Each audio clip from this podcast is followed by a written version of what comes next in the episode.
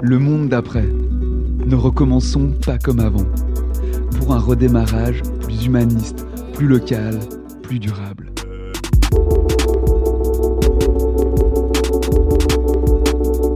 Combien, en moyenne, avons-nous de jours à notre disposition dans notre vie?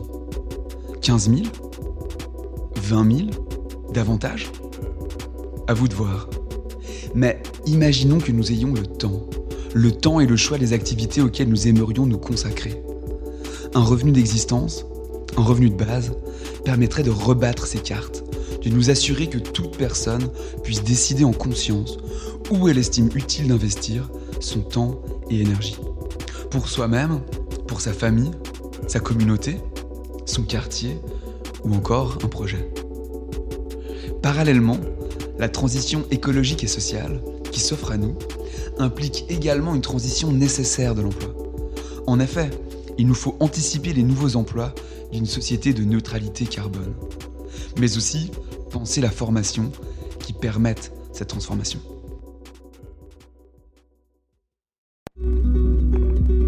Commun, le podcast. Vous écoutez. Commun, le podcast d'après. Une collection de grands entretiens, sans filtre, qui donne la parole à celles et ceux, experts ou citoyennes et citoyens engagés, qui œuvrent à faire d'une transition écologique, sociale et solidaire notre boussole de sortie de crise. Je suis Antonin Calderon et pour cet épisode de Commun, je reçois en compagnie de David Brun-Lambert, l'entrepreneur et conseiller en stratégie, Christophe Dunant. En discussion avec lui, l'essor de l'économie sociale et solidaire à Genève et dans le monde, ainsi que la transition de l'emploi. À toutes et tous, bienvenue dans Commun, le podcast d'après. Une saison 2 coproduite par Après et Chahut Média. Enregistrée chez Impact Hub, laboratoire d'innovation engagé pour la transition à Genève.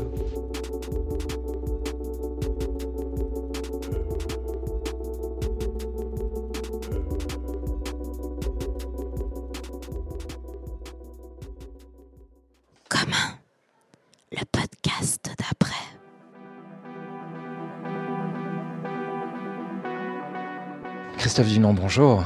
Bonjour. On est ravis de vous rencontrer. Exceptionnellement aujourd'hui, on a laissé les fenêtres grand ouvertes, donc il y aura des sons perturbateurs mais agréables aussi, ceux du printemps.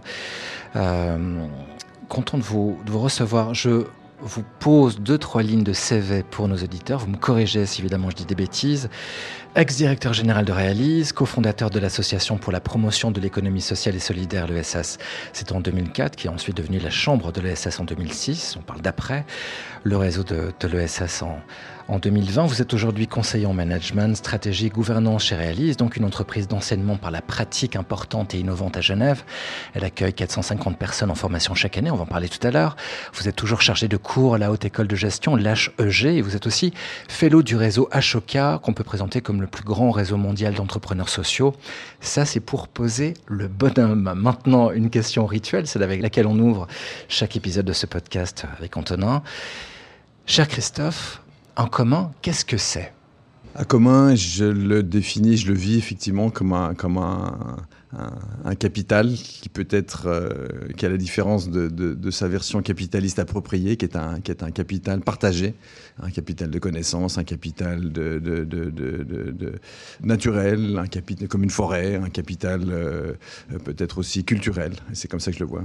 Et si on rentre dans, dans notre sujet du jour, euh, Christophe, on va parler notamment de, transition, de, transition écologique et sociale.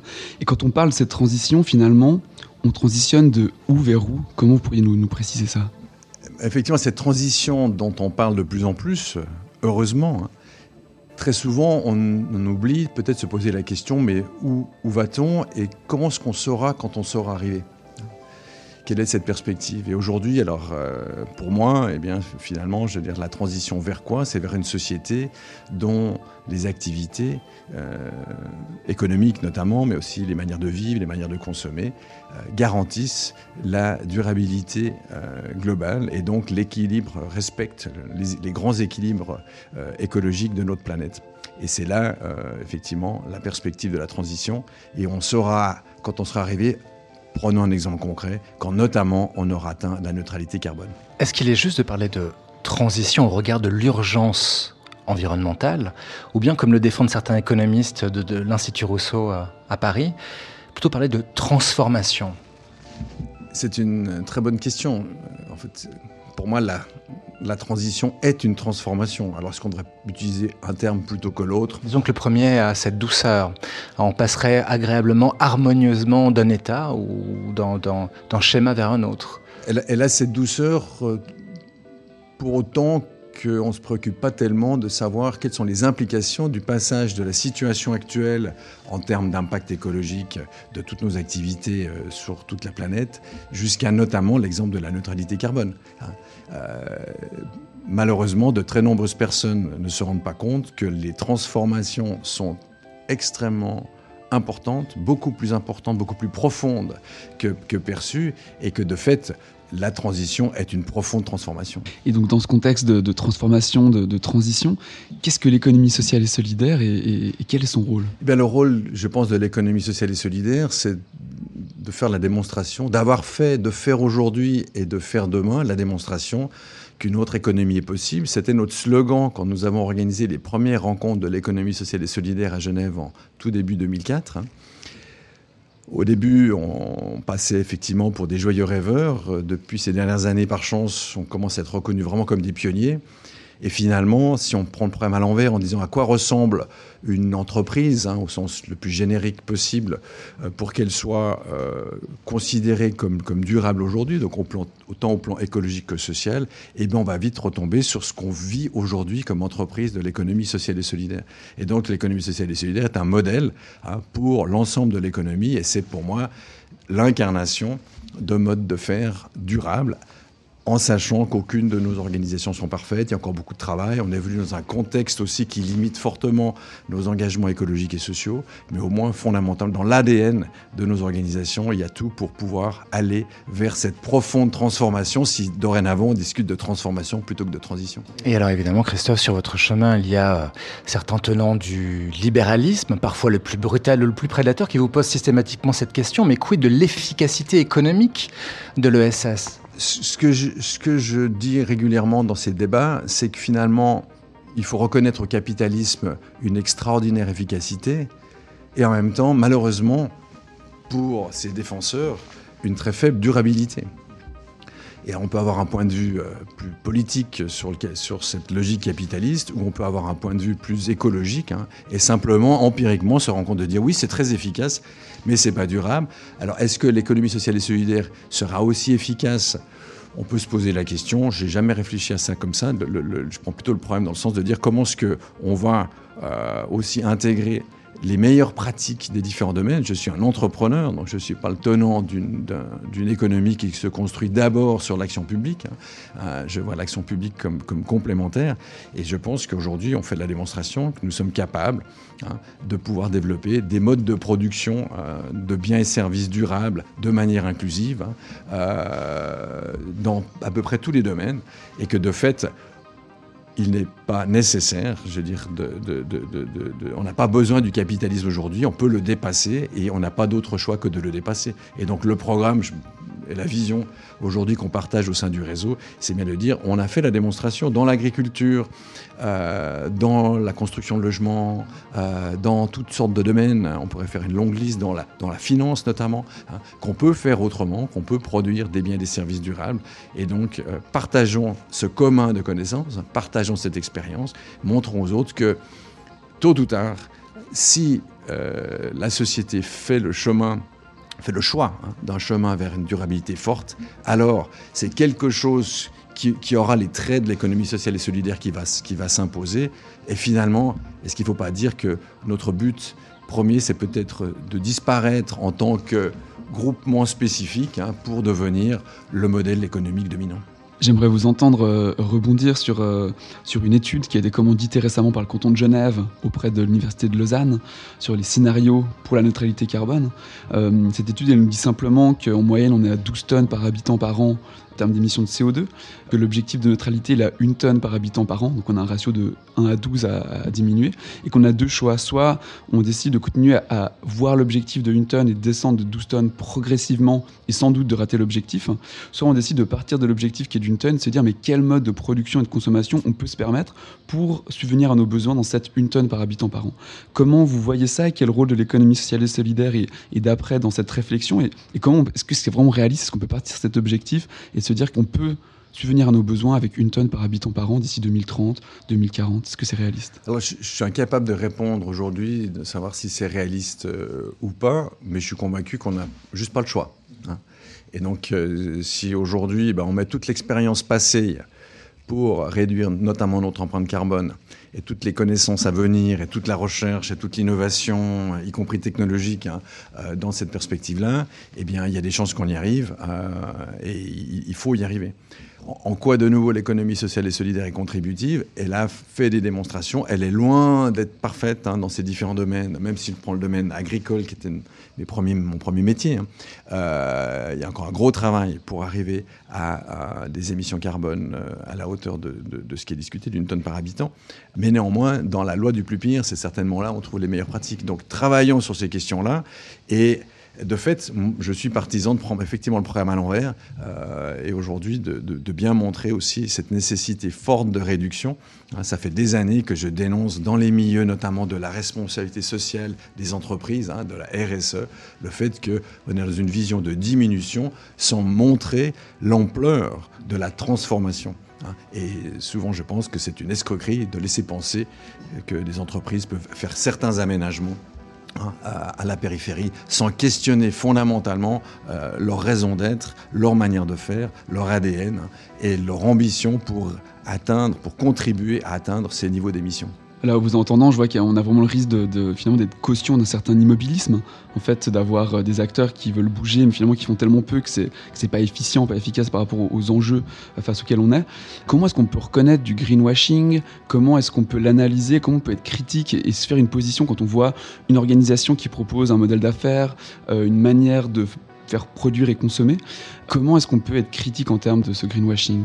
Empiriquement, ces dernières années, j'en suis arrivé à poser une question assez simple est-ce que la, dirigeante ou le dirigeant de l'entreprise lambda est d'accord aujourd'hui de réduire significativement ses profits, et notamment les profits destinés aux propriétaires, hein, que ce soit le propriétaire de la compagnie ou les actionnaires Pourquoi diminuer ses profits? Pour sortir d'une logique de maximisation et pour aussi utiliser une partie de ses profits pour investir dans la réduction des impacts écologiques et dans l'augmentation des impacts sociétaux. Si les dirigeants ne sont pas d'accord fondamentalement de faire ce type de choix, tout le reste, pour moi, est du greenwashing. Et ces dernières années, on a vu, c'est seulement depuis un ou deux ans, qu'on commence à voir une remise en question de cette logique de maximisation du profit on l'a vu récemment, notamment euh, de la bouche du euh, président du World Economic Forum, euh, Klaus Schwab, c'était tout à fait étonnant, hein, où, ces grands dirigeants commencent à se rendre compte que le problème peut-être fondamental de la logique entrepreneuriale capitaliste dominante, c'est cette notion de profit à court terme. On commence à le reconnaître. Ceux qui ont travaillé là-dessus, les économistes hétérodoxes, ont dénoncé ça depuis les années 80, même avant. J'ai eu la chance d'en côtoyer un bon nombre dans mes études hein, qui m'ont ouvert sur cette question-là. Et, il a fallu peut-être 30 ans pour qu'on mette le doigt fondamentalement où ça fait mal, mais d'une manière générale, on continue d'enseigner notamment les approches de durabilité en entreprise sans aborder cette question-là. Et s'il y a prise de conscience, Christophe, elle a été euh, provoquée par quoi Entraînée par quoi? Bon, C'est difficile de répondre. Je, pense qu'il y, a un ensemble, il y a, un ensemble de facteurs, à la fois les limites des démarches de, RSE, euh, la démonstration aussi d'un certain nombre de dirigeantes et de dirigeants qui ont vraiment fait le choix de la transition, qui ont vraiment fait le choix de passer à autre chose et qui ont, fait, et, qui ont montré, notamment dans le mouvement des, des, Benefit euh, Corporation, hein, qui devaient changer l'ADN de l'organisation et notamment aller jusqu'à redéfinir la raison d'être de l'entreprise. Hein, et donc, qu'est-ce qu'elle va faire des profits euh, raisonnable qu'elle va générer. Hein. Euh, donc il y a tout ce mouvement, je pense, qui contribue hein, d'une manière générale à cette, prise de conscience. Et euh, j'espère que l'économie sociale et solidaire aura aussi contribué à, cette prise de conscience parce que depuis des années et des années, nous dénonçons la logique de la maximisation du profit. Pendant très longtemps, on n'a pas été entendu du tout. Hein. On s'est fait les réflexions, on était complètement en dehors de la boîte. Et je pense que, bah, en répétant, en ne lâchant pas, eh bien, euh, finalement, j'ai jamais besoin d'avoir raison, mais je pense que l'équipe là, on a sur ce coup-là effectivement, ce qui s'est passé, la prise de conscience générale montre que c'est bien dans cette direction qu'il faut aller.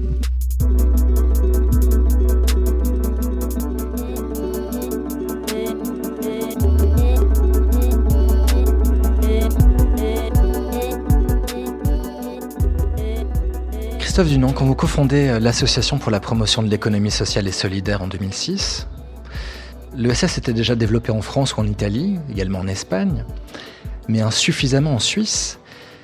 Alors déjà, comment est-ce que vous expliquez ce retard à cette époque-là?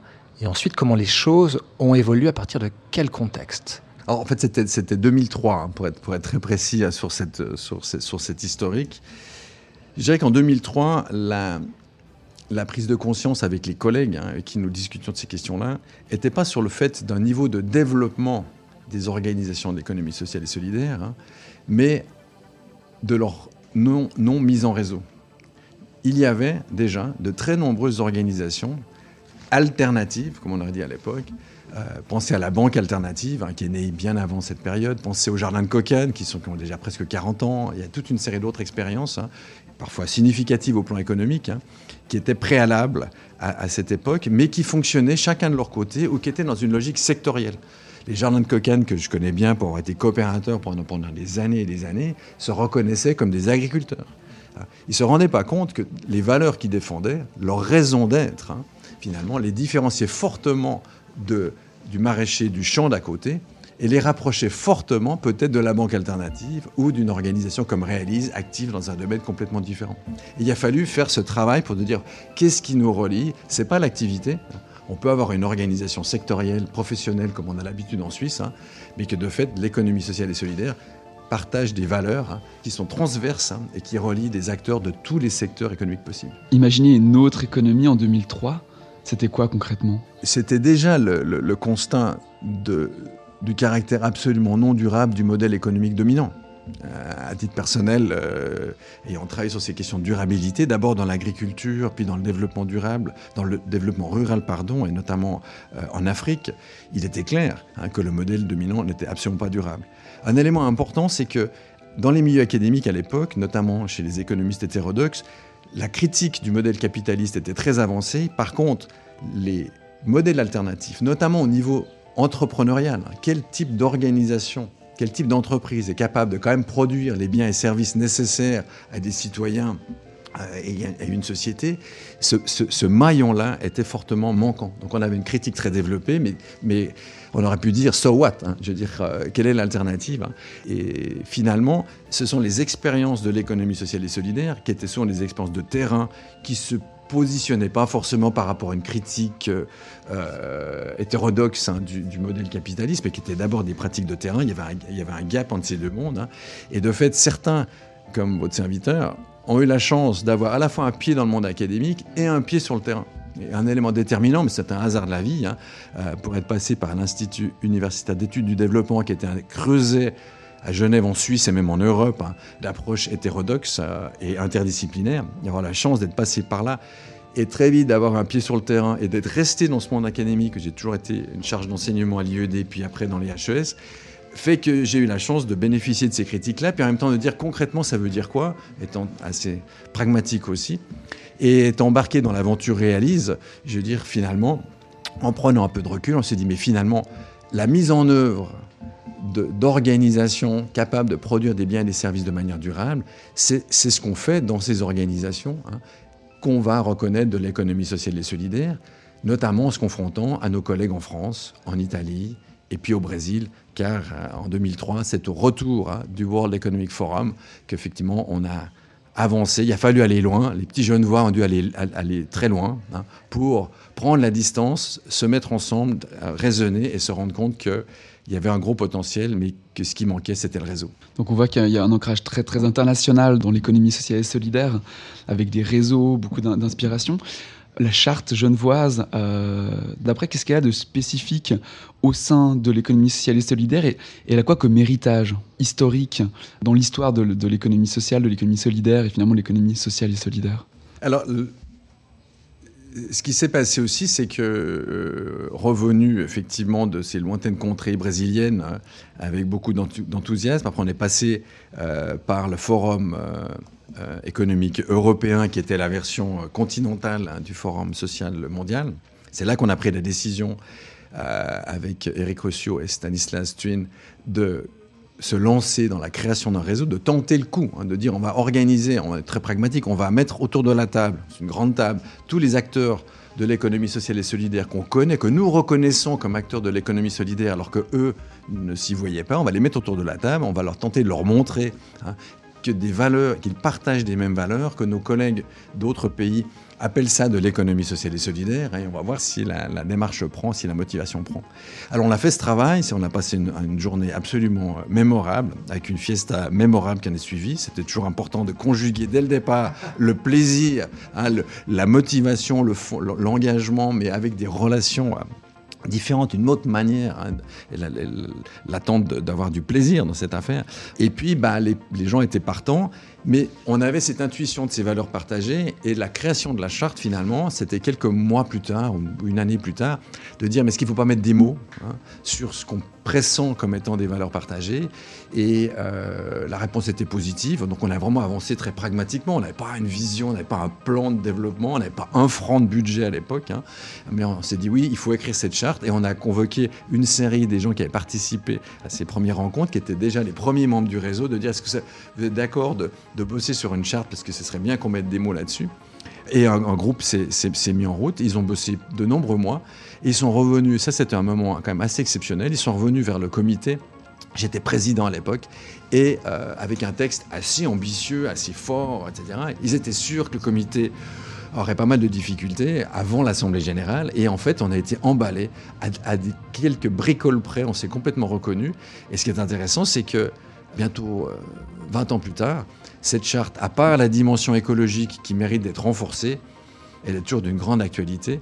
Et le boulot qui avait été fait de manière totalement collective à l'époque, totalement cohérente par rapport aux valeurs, était un boulot important. Ce qui a permis après, effectivement, d'avoir un texte autour duquel on a pu définir des critères pour la, sélection des membres, on a pu aussi définir des bonnes pratiques et puis être un élément constitutif, un peu un cadre qui a permis à d'autres de venir rejoindre le réseau. Et une fois la chambre de l'ESS lancée, cette aventure lancée, quelles résistances euh, vous sont opposées? On a eu alors toutes sortes de résistances, euh, alors formelles et, indirectes. On n'a jamais eu de gros conflits. Et je pense que l'équipe des fondateurs euh, a été, avec toutes nos limites, tous nos défauts, on a été souvent pragmatique. Hein. On avait, d'ailleurs, on a souvent été critiqué en disant oui, vous vous êtes trop œcuménique, hein, vous êtes trop à vouloir essayer de rassembler c'est comme ça que je fonctionne, c'est comme ça qu'Eric Rossio fonctionne aussi, c'est comme ça que Stanislas Twin, qui nous a quittés après pour prendre des fonctions, euh, dans des fonctions publiques, euh, fonctionnait aussi. On était là pour mettre les gens autour de la table. Et pour mettre les gens autour de la table, c'est pas en cherchant les différences hein, qu'on va les rassembler. Donc oui, euh, on a eu des oppositions, on a eu surtout beaucoup de doutes, des gens qui disent, bah écoutez, c'est sympathique votre truc, mais une, représentation comme quoi on s'amusait à la marge, hein. on faisait des choses alternatives, comme il y en avait déjà eu avant et que c'est pas un petit réseau euh, qui allait aller très très loin. Et puis progressivement, on a commencé à avoir des oreilles, notamment de, certains politiques, notamment des Verts. Hein. Et puis on a commencé à montrer concrètement, euh, euh, entreprise par entreprise, comme on dit souvent, bah, finalement, bah, qui sont les acteurs qui ont développé les solutions les plus innovantes en termes de développement durable, hein, sur les questions sociales et environnementales en matière de logement Eh bien, ce pas les promoteurs qui ont mis en évidence qu'on peut produire des légumes et des fruits dans la couronne euh, agricole genevoise de manière 100% bio avec un modèle économique tout à fait viable. C'est pas les maraîchers industriels, etc., hein, etc. Et donc, on s'est beaucoup appuyé sur des exemples très concrets en disant mais regardez, hein, je veux dire, on n'était pas dans une approche trop idéologique. Hein. on défendait des valeurs, on défendait une certaine vision, on était effectivement comme on l'a dit tout à l'heure, très mal compris sur l'aspect euh, de la non-lucrativité. Ne comprenaient pas. Hein, je veux dire, hein, de, questionner la lucrativité, le principe de lucrativité, c'était là, là c'était totalement, euh, totalement exotique, voire inentendable. Mais bon, on a fait notre bout de chemin. Et comme par ailleurs, on est à Genève, euh, que, nos activités professionnelles nous impliquent dans toute une série de réseaux, avec des organisations qui avaient une certaine crédibilité quand même, eh ben, euh, on n'a pas pu nous balayer du revers de la main en disant c'est des rigolos, je veux dire ça va passer, ça va s'arrêter aussi vite que ça. Et, et, année après année, on a fait notre chemin pour que le réseau maintenant, la Chambre juste avant, prenne la place euh, qu'elle a pris aujourd'hui. Mais ça s'est fait progressivement. Et donc aujourd'hui, 15-17 ans après, comment se porte l'économie sociale et solidaire à, Genève de votre point de vue? Ma perception, c'est qu'elle euh, elle est dans une situation euh, à la sortie de la, pandémie avec un potentiel euh, comme on l'a jamais eu. Je veux dire, la reconnaissance de la nécessité, alors à la fois de ne pas reconstruire le monde d'avant, ce qu'on a défendu dans notre manifeste, aussi l'analyse plus profonde des origines de la pandémie qui sont de nouveau liées à des questions de dégradation de l'environnement, c'est un élément de plus. Hein pour euh, passer à autre chose. Quoi. Et donc, passer à autre chose, oui, euh, mais comment? Et eh ben, le comment, il est là. Hein. Et comme il se trouve qu'une des valeurs fortes hein, de nos organisations et de l'économie solidaire, c'est le partage, hein, c'est de créer, c'est de considérer tout ce qu'on a fait comme un commun, accessible à toutes les autres organisations, de dire, mais regardez, on a encore beaucoup de chemin à faire, rien n'est parfait, mais on a déjà fait plein d'innovations. Venez vous servir, venez faire votre shopping dans, tout ce qu'on a essayé, tout ce qui marche, pour aller plus vite, parce qu'on n'a pas beaucoup de temps. Et donc je pense qu'aujourd'hui, il y a un gros potentiel. Par contre, il serait faux d'imaginer que c'est l'économie sociale et solidaire ou les organisations actuelles et les celles qui sont proches, qui sont en train de nous rejoindre, qui vont prendre la place de l'économie traditionnelle. C'est la transformation des entreprises euh, actuelles aux côtés d'une continuation du développement de l'économie sociale et solidaire qui va être porteur de la transformation nécessaire. Il ne faut pas attendre une, une, croissance forte de ces organisations. Comme je dis des fois, il n'y a pas plus de personnes qui ont un esprit d'entreprise dans l'économie sociale et solidaire que dans l'économie traditionnelle. Le potentiel de développement des activités, il est aussi lié à des, quand des logiques économiques. Je veux dire, on ne grandit pas, on n'explose pas s'il n'y a pas des clients pour acheter nos produits. On sait que dans certains domaines, la demande évolue euh, plus lentement qu'on le souhaiterait.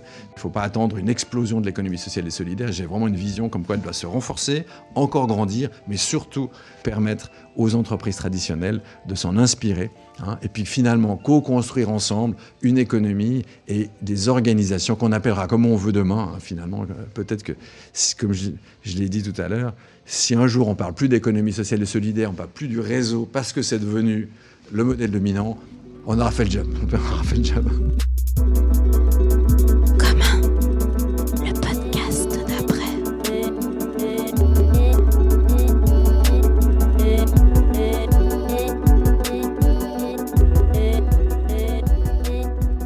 Il y a à peine plus d'une année, euh, vous, vous co-publiez tous les deux, notamment euh, Christophe et Antonin, le, manifeste d'après. Vous venez d'en parler, Christophe. Un an et demi après, quel bilan on peut tirer de cette publication Est-ce qu'on peut voir des effets tangibles déjà? Euh, je crois que les effets tangibles, ils sont encore en, devenir et la pandémie. alors la pandémie a facilité, je pense, une certaine mise en disponibilité de certains d'entre nous pour prendre notre plume, ce qu'on a pas tellement le temps de faire quand on est avec nos activités dans le modèle dominant. Donc on était un peu tous coincés à la maison et il, y avait quelque chose à faire. Hein. Et, on a eu le temps de le faire. On l'a fait assez vite d'ailleurs, ce manifeste dans une Euh. Si on peut résumer l'intention du manifeste, c'était de dire L'intention du manifeste, c'était de définir une feuille de route pour la sortie de la pandémie, hein, pour surtout ne pas retourner dans le monde d'après. D'avant, pardon, qu'est-ce que c'est Une boussole. C'est une boussole, effectivement. Et c'était intéressant parce qu'on dit le monde, on, on, utilise le terme le monde d'après hein, de manière assez commune ces derniers temps. Et c'était finalement le nom de notre réseau depuis 20 ans, presque 20 ans. Et lorsque vous le publiez, donc durant cette même crise, on entend au même moment des, centres patronaux, notamment euh, dans le canton de Vaud, défendre que profitons de la crise pour faire une bonne séance de dérégulation et garder le cap d'une économie ultralibérale. Est-ce que le dialogue demeure impossible? Je crois qu'aujourd'hui, il, y a trois, il y a trois catégories d'organisations. Il y a des organisations qui ont déjà dans leur ADN ces enjeux de durabilité on vient d'en parler, c'est les organisations de l'économie sociale et solidaire, ou les entreprises aujourd'hui B Corp, hein, qui viennent du monde du capital, euh, mais euh, qui ont fait cet engagement labellisé formel.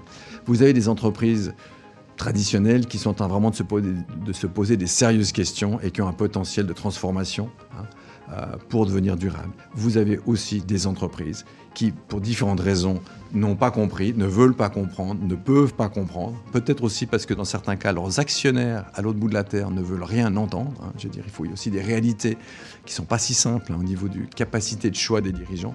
Hein. Et c'est cette troisième catégorie, de mon point de vue, et eh bien, si elle n'est pas capable de se transformer, elle doit disparaître. La société de demain, euh, Christophe, de manière tangible, de manière euh, au niveau presque émotionnel, qu'est-ce que c'est cette, euh, cette, société qui s'offre à nous? Ah, Moi, j'essaye de réfléchir effectivement à concrètement à quoi peut ressembler Genève ou la Suisse. J'habite à Genève, donc je réfléchis plutôt dans mon espace de vie, hein, et, à quoi peut ressembler un mode de vie dans une société devenue durable, parce que notamment zéro carbone. Et j'imagine et je vois euh, une ville euh, devenue fortement verte, quasiment plus de voitures individuelles, euh, quelques voitures électriques, essentiellement des vélos, des surfaces énormes récupérées de voies publiques, passer du, goudron, du béton à des plantations diverses et variées. je vois des manières de travailler différentes, du travail partagé. Je vois une agriculture qui s'est relocalisée, réintensifiée et qui entoure de nouveau, comme c'était le cas à l'époque, hein, la couronne urbaine genevoise. J'imagine des modes de, consommation dans lesquels chacun d'entre nous, eh bien, on mangera peut-être un peu de viande locale de temps en temps pour se faire vraiment plaisir, pas c'est important, hein, mais le reste de la nourriture sera beaucoup plus durable qu'on le fait aujourd'hui. Des loisirs essentiellement locaux ou avec des modes de transport euh, durables. Et euh, effectivement, je veux dire, une vision pour moi qui est très différente, mais très positive. Je suis convaincu que si on n'est pas capable d'enchanter l'avenir, hein, d'enchanter cette vision d'avenir, on n'arrivera pas à tirer avec nous les personnes pour qui ces enjeux de, transition, de transformation sont d'abord une crainte énorme, hein, une crainte de perdre. Hein. et je pense que c'est un rôle important, et d'ailleurs c'est une mission que s'est donnée après aujourd'hui, c'est de contribuer à imaginer des futurs, hein, à, amener des, à, développer un imaginaire positif sur le monde de demain, et pas un imaginaire théorique, hein, mais je pense qu'il y a des éléments très, très concrets, hein, du vivre ensemble, de la vie de tous les jours. Donc euh, j'aime bien le, slogan de Slow Food, je veux dire, euh, plus de, de liens, moins de biens. Euh, ça illustre bien, je pense, ma vision de, de, l'avenir. Je me sens une responsabilité de travailler à l'explicité et de le faire. Hein, je veux dire, un, devoir d'une certaine exemplarité. Aucun d'entre nous ne sommes parfaits. Il faut qu'on travaille. On ne pourra pas, comme dans les entreprises, emmener les gens avec nous si nous-mêmes ne sommes, ne sommes, pas alignés par rapport à ça. merci beaucoup pour cette, euh, cette envolée prospective teintée d'humilité. C'est clé si on revient à, vous, dans, votre parcours, et si on, revient finalement à Réalise, et ces 30 dernières années que vous avez passées à, à Réalise, comment vous êtes arrivé là, et puis comment vous avez contribué à faire évoluer Réalise en termes notamment d'intention, de cœur d'activité au niveau de, formation par la pratique, mais aussi en termes de gouvernance, de management de cette entreprise qui a pas cessé de croître en, en 30 ans. C'est quoi votre expérience? Alors en quelques mots, on n'a a malheureusement pas 10 jours devant nous, mais comment vous avez vécu ça? Ah, c'est une longue histoire. En, résumé, euh, mon arrivée à Réalise est totalement fortuite. Hein. Je ne suis pas le fondateur, je suis arrivé une année après sa fondation. Euh, je cherche un boulot euh, à côté de mes études, à côté de mon master en études du développement. Et c'est un copain qui avait monté ça, un projet pilote minuscule. Il y avait un demi-poste de collaborateurs et cinq personnes en formation la première année. Il m'a dit, tu reprends ton tablier de jardinier. J'étais jardinier dans une première vie, hein, parce que tu ne trouveras pas de boulot comme ingénieur. Et voilà, euh, viens bosser avec nous. J'y suis allé. Ça correspondait à mes valeurs en tant que citoyen d'essayer de, donner une solution à des personnes qui n'aient pas de boulot. Euh, et donc, je l'ai fait. Après quelques, quelques temps, euh, j'ai été engagé par l'IED comme assistant. Du coup, je suis passé dans le comité de réalisme parce que comme citoyen, je trouvais que c'était plutôt une, affaire importante. Et puis il fallait quelqu'un qui connaissait un peu le terrain, donc j'étais dans le comité. Après, je me suis retrouvé président quand le fondateur est parti. Et puis c'est là qu'il y a une bascule importante au début des années 90. Tout d'un coup, le chômage a explosé. Je me destinais à une carrière internationale comme coopérant. Euh, repartir en Afrique ou en Amérique latine où j'avais vécu hein, pour travailler dans le développement rural durable. Et puis je me suis retrouvé avec une, intersection. J'avais un job au Bhoutan pour la coopération suisse. hein. Et puis ici à Genève, le chômage avait explosé. On était passé à presque 8% en deux ans. C'était le chaos total au niveau des, des organisations locales, notamment l'Office de l'emploi. Il y avait besoin de programmes. Et moi, je venais de ce monde dans lequel alors, on a l'habitude de développer des projets, hein, et puis bah, ça fait partie de mon caractère. S'il y a des problèmes, bah, il faut réfléchir à des solutions, et puis il faut monter des projets pour, pour organiser ces solutions. Et donc, euh, comme président de Realis, j'ai vu le potentiel euh, pour développer des activités en mettant des chômeurs, notamment sur des activités environnementales. Venant de la question écologique moi-même au départ, et ben, il y avait tout d'un coup, j'ai fait un lien. Et les propositions ont été acceptées. Du coup, il fallait structurer, développer l'organisation, passer de 10-15 bénéficiaires à potentiellement beaucoup plus. Et puis, ben, à un moment, ben, je me suis dit, ben, il, faut, il faut trouver, comme président, il faut engager un directeur. Et puis, j'ai fait tout le travail d'identification du profil. Et puis, un matin, en sortant de la douche, je me suis dit, mais ça ressemble quand même vachement à toi. Et j'ai réfléchi un peu, j'en ai discuté avec ma femme. Et puis, le bouton, c'était exotique, c'était sympathique, mais déjà le modèle des coopérants était en train de baisser. Et finalement, je veux dire, euh, si je suis le boutanais, que je reste dans mon bouton, et mon bouton à moi, c'est ici. Et donc, j'ai proposé euh, au comité de démissionner de la présidence pour, pour prendre le poste, le premier poste de directeur général, mais avec aucune idée comme quoi j'allais y rester durablement. Et en fait, ben, avec les années, on a monté des projets, monté des projets, saisi des opportunités, et puis Réalise a grandi progressivement. Hein, donc la première année, il y avait effectivement 5 bénéficiaires, maintenant il y en a 500 à peu près. Donc. Et puis, bah, avec le temps, et là la bascule avec l'ISS est importante, hein, c'est que je me suis retrouvé euh, comme entrepreneur social, on ne connaissait pas le terme à l'époque, une démarche entrepreneuriale pour régler des problèmes sociaux, c'était complètement exotique. On m'a traité de social traître, on m'a traité de cheval de Troie du capitalisme dans le monde du social, hein, il a fallu résister à ça. Et puis progressivement, bah, le modèle a fait ses preuves, on a vu qu'effectivement, il n'y a pas incompatibilité entre un esprit, une démarche entrepreneuriale pour, pour régler des problèmes, hein, par rapport à d'autres démarches qui dépendent complètement de financement public, hein, et puis une finalité qui est autre que celle de, de- faire du profit. Donc il a fallu cette démarche-là. On était très peu nombreux dans le monde de ces organisations euh, à l'époque. Et je me suis dit, bah, il, fallait, il faut les fédérer parce qu'on ne peut pas travailler tout seul. Donc j'ai beaucoup travaillé d'abord à fédérer ces entreprises euh, sociales d'insertion. On ne parle plus d'insertion en réalisme maintenant, mais à l'époque c'était le terme important. Après, à la fin des années 90, je me suis rendu compte que mieux on travaillait dans le domaine de l'insertion, plus finalement le, système allait durer. Cette manière de s'occuper des chômeurs, comme d'autres s'occupent des pauvres, comme d'autres s'occupent de, tous les cas sociaux, et ben finalement permet au système dominant de ne pas bouger. hein. On traitait les problèmes au bout du tuyau, hein, end of the pipe. hein. On n'attaquait pas le problème au fond. Et j'étais quand même taraudé par mon origine euh, et ma formation à l'IED, avec cette critique du modèle dominant, où j'étais fondamentalement convaincu. Et c'est grâce à mes activités aussi académiques que j'ai eu la chance de, croiser des écrits et des expériences de l'économie sociale et solidaire, notamment Jean-Louis Laville, à qui je dois beaucoup, et où tout d'un coup ça a fait clic. Je me suis dit, mais dans le fond, cette pratique d'entreprise sociale, on peut non seulement la concevoir comme une manière peut-être avec une certaine efficacité pour régler des problèmes très concrets de terrain, mais c'est aussi un modèle en tant que tel, hein, et un modèle qui, mis en commun avec d'autres organisations, hein, est porteur en germe d'un système autre, hein, système qu'on appellera l'économie sociale et solidaire. Et c'est là que ça a fait clic, hein, et qu'à la fin des années 90, je me suis dit, il faut passer à autre chose. hein. Ce modèle dominant était là. Quand on s'est confronté aux réseaux existants dans d'autres pays, on a commencé à regarder ce qui se passait. hein. On est parti à, à Porto Alegre, on a vu tous ces réseaux existants, etc. On s'est dit, il faut se lancer, il faut créer ce réseau. Et c'est là que ça a ouvert sur cette nouvelle dimension. J'ai continué mon boulot à Réalise. hein. Réalise une vision court terme de régler les problèmes tels qu'ils sont là aujourd'hui. C'est aussi l'économie sociale et solidaire. On n'a pas une vision de, de ce qu'il faudrait faire demain. On le fait, hein, de manière imparfaite, mais on le fait. hein. mais d'avoir à la fois cette double vision à court terme sur régler des problèmes d'accès à l'emploi, de formation et d'accès à l'emploi pour des femmes et des hommes, mais en même temps travailler dans une perspective de, de développement d'un modèle qui est porteur d'un ADN différent, hein, susceptible de développer une économie durable. Alors Christophe, je vous ramène ici à Genève en, en 2021, après cette, euh, euh, ce parcours et cette histoire qui est, vraiment passionnante.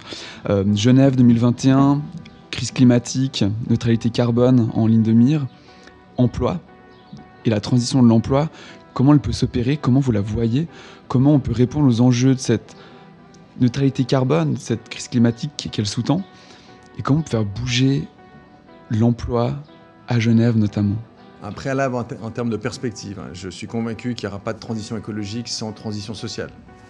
Et donc, euh, tout ce qu'on discute en termes de développement d'autres modes de production, d'autres modes de consommation, doit impérativement tenir compte de ces milliers de femmes et d'hommes qui vont perdre leur emploi dans cette transformation. Soit parce que c'est des secteurs qui sont en diminution, parce qu'il y aura moins de consommation de certains biens qui sont surconsommés aujourd'hui, soit parce qu'il y a des secteurs qui vont devenir simplement inutiles, qui sont juste fondamentalement pas durables. Et donc, euh, au-delà de réalise, hein, ça se trouve que je travaille dans ce domaine-là, mais, mais au-delà de réalise, euh, nous devons réfléchir aujourd'hui à identifier très concrètement quels sont les domaines précis où il y aura création d'emplois. Par exemple, dans l'isolation des bâtiments, par exemple, dans l'installation massive de panneaux solaires, par exemple, dans la réintensification de l'agriculture euh, en passant d'une agriculture industrielle avec beaucoup de machines et euh, très peu de main-d'œuvre à un modèle beaucoup plus intensif, hein, il est urgent et nécessaire de chercher concrètement ces opportunités et de faire en sorte que les, les personnes qui sont dans des domaines à risque, l'aéroport par exemple, hein, qui va devoir se, se, redimensionner très concrètement, bah, ces bagagistes de l'aéroport, hein, plutôt que de porter des millions de bagages par an. Hein, comment est-ce qu'ils vont être des bagagistes peut-être dans les CFF, au CFF hein, ou dans des transports locaux euh, euh, comment est-ce que des gens d'autres de, types de domaines euh, de, grande consommation non durable vont pouvoir passer dans des secteurs, s'ils ont le physique, ils pourront travailler dans le bâtiment, par exemple. Il y a des milliers d'emplois. Quand on imagine le travail de, réflexion des bâtiments pour arriver à une empreinte carbone euh, de zéro bâtiment par bâtiment, c'est énorme le job. Hein. Il faut changer, il faut faire des, il faut mettre isoler massivement, il faut changer les fenêtres, il faut changer le chauffage, il faut etc etc. Donc ma perspective aujourd'hui, c'est pour moi, c'est l'urgence, c'est d'identifier ces domaines. Certains domaines sont en développement, d'autres domaines sont bloqués par encore des conditions cadres qui ne sont pas toujours favorables, notamment des questions fiscales. Hein pour certains propriétaires euh, qui ne sont pas tous mal intentionnés, eh ben, euh, le retour sur investissement dans l'isolation d'un immeuble reste encore aujourd'hui trop faible. Donc il faut agir sur tous les leviers qui font que demain, ces emplois vont passer d'une vision sympathique hein, à, une, à, une, à, une, réalité. Et il faut aussi aider les entreprises hein, qui vont devoir se transformer parce que c'est, pour certaines d'entre elles, c'est des savoir-faire nouveaux, hein, c'est des manières de s'organiser différemment et il faut travailler là-dessus. Je peux, je peux vous encourager à pousser davantage encore cette réflexion sur la transformation du du, rapport au travail de notre société bah, L'État a déjà des leviers euh, significatifs, hein, notamment toutes les mesures de formation des demandeurs d'emploi. Si, l'essentiel des ressources euh, dans ce domaine sont allouées aux emplois de demain et non pas aux emplois d'hier, hein, ça représente déjà plusieurs dizaines ou centaines de millions euh, de francs si toute la formation professionnelle suit aussi, hein, et emboîte le pas hein, pour les jeunes, la formation continue, etc., dans cette direction, je veux dire, l'État a un rôle considérable à jouer. Il y a aussi du soutien financier, on le dit aux entreprises pour cette transformation, soutien financier et aussi peut-être euh, technique. Hein. Euh, il y a notamment un gros projet autour du soutien à la circularisation de l'économie, hein, la fabrique circulaire auquel je contribue aujourd'hui, hein, qui, va dans ce sens-là. Les PME vont pas devenir circulaires en, claquant dans les doigts. Je veux dire, c'est d'autres savoir-faire, euh, c'est d'autres modes d'organisation. Elles, ont besoin, elles ont besoin de soutien. Donc voilà, déjà deux, trois exemples. Et puis, il faut soutenir aussi l'émergence. On discute de promotion économique. Et bien, bien évidemment, toute la promotion économique doit aller à des entreprises durables de demain. Hein. Euh, il faut certainement intensifier euh, les financements euh, à l'innovation et au soutien de ces startups durables. Si on prend un, petit pas de côté par rapport à cette transition de l'emploi, finalement, il y, a une, question sous-jacente, un peu presque philosophique. Finalement, en tant que citoyenne, en tant que citoyen, est-ce qu'on est d'accord de mettre notre énergie, notre temps, notre activité euh, au service de quoi est-ce qu'on veut le faire et, du coup, ce pas de côté nous permet de nous dire, mais comment on finance euh, nos activités? Comment on finance cette transition de l'emploi? Est-ce qu'un revenu de base, un conditionnel, un revenu d'existence, un revenu de transition écologique peut être une piste, une solution pour ça? Comment vous appréhendez du coup ces questions de, de sens de l'activité et de financement de cette activité au service de cette transition écologique et sociale? Je suis fondamentalement convaincu que euh, le rapport au travail tel qu'on l'entend aujourd'hui va profondément se modifier. La manière dont les activités vont s'organiser et se rémunérer, pour moi, va être tout à fait diverse. Je pense qu'aujourd'hui, euh, les expériences du revenu de transition écologique sont une piste tout à fait intéressante.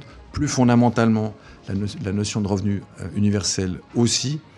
Leur opérationnalisation euh, reste certainement lointaine, mais finalement, si on pose le problème à l'envers, je veux dire, comment on fait pour assurer une activité qui fait sens. Hein? C'est ce qu'on défend aussi dans nos activités spécifiques sur Réalise. on a un rapport à l'emploi, une dépendance à l'emploi très forte encore dans notre culture. Hein. Et ceux qui en dépendent le plus, c'est souvent des gens qui ont peu de qualifications, qui sont les premiers concernés, les premiers à risque face au changement de l'économie et, face aux pertes d'emploi. Pour moi, ça fait partie du, du, paquet de la transition. Hein. Et pour moi, ce n'est pas une perspective à 50 ans, c'est une perspective à, à, 10 ans. On le voit effectivement, c'est déjà en germe, c'est déjà en train de bouger. Alors ça va d'attente d'un travail différent par les nouvelles générations. Et quand je vois mes, mes étudiants, souvent je leur dis, ceux qui ne sont pas assez critiques, mais ne vous laissez pas imposer les conditions de travail de hier. Imposez vos exigences hein, pour que, déjà, même à, taux de travail égal, que les conditions de travail dans les, entreprises soient autres, hein, parce qu'il y a énormément à faire. Donc je pense qu'on va vers, un temps partiel euh, massif, mais on le disait aussi, temps partiel dans un travail salarié, mais peut-être que demain, j'imagine qu'on va être beaucoup plus impliqué dans l'autoproduction. Ah, ça sera l'autoproduction de légumes pour ceux qui ont, la main verte. Hein. Ça sera euh, la réparation de bicyclettes pour ceux qui sont bricoleurs ou la réparation de, divers appareils. Donc, c'est surtout cette notion travail égale salaire euh, qui doit exploser. Je ne vois pas comment ça, peut durer.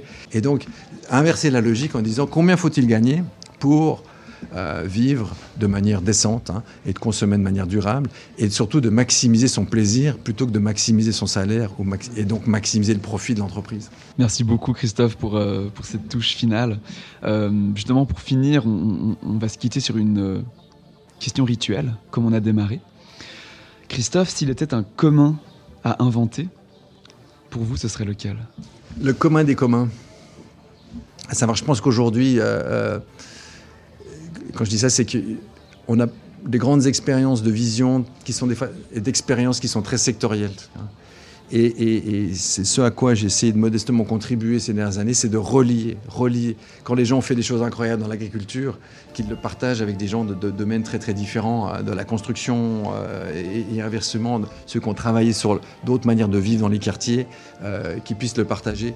Euh, ceux qui ont, une expertise spécifique, euh, comment est-ce qu'ils font pour, pour la partager avec d'autres personnes intéressantes. Donc on voit cette notion de commun qui s'impose, et je pense qu'on a un travail d'interconnexion des communs et une sorte de c'est un rêve, une sorte de grand, grande place, hein, un grand, comme une sorte de place virtuelle dans laquelle euh, toute personne, tout groupe hein, qui a produit euh, du commun, qui est prêt à le partager, euh, puisse le rendre accessible à d'autres. Et aujourd'hui, les outils digitaux, pour autant hein, dans les limites qu'on connaît, permettent ces types de partage, ce qui était beaucoup plus difficile il y a 20 ans.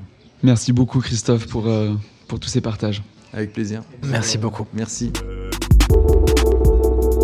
Commun, le podcast d'après. Christophe Dunant, entrepreneur et conseiller en stratégie, était l'invité de Commun, le podcast d'après. Commun, un podcast animé et réalisé par Antonin Calderon et David Brun-Lambert, une saison 2 coproduite par Après et Chahut Média. Elle est enregistrée chez Impact Hub, laboratoire d'innovation engagé pour la transition à Genève. Leur site internet geneva.impacthub.net. Et on remercie toute l'équipe pour son accueil chaleureux. Plus d'informations concernant Commun sur le site d'après, après-ge.ch, où vous attendent d'autres épisodes de notre podcast. Ils sont également disponibles sur les principales plateformes de diffusion de podcasts, iTunes, Spotify, Deezer, etc. On vous dit à très bientôt pour un autre épisode de Commun, le podcast d'après.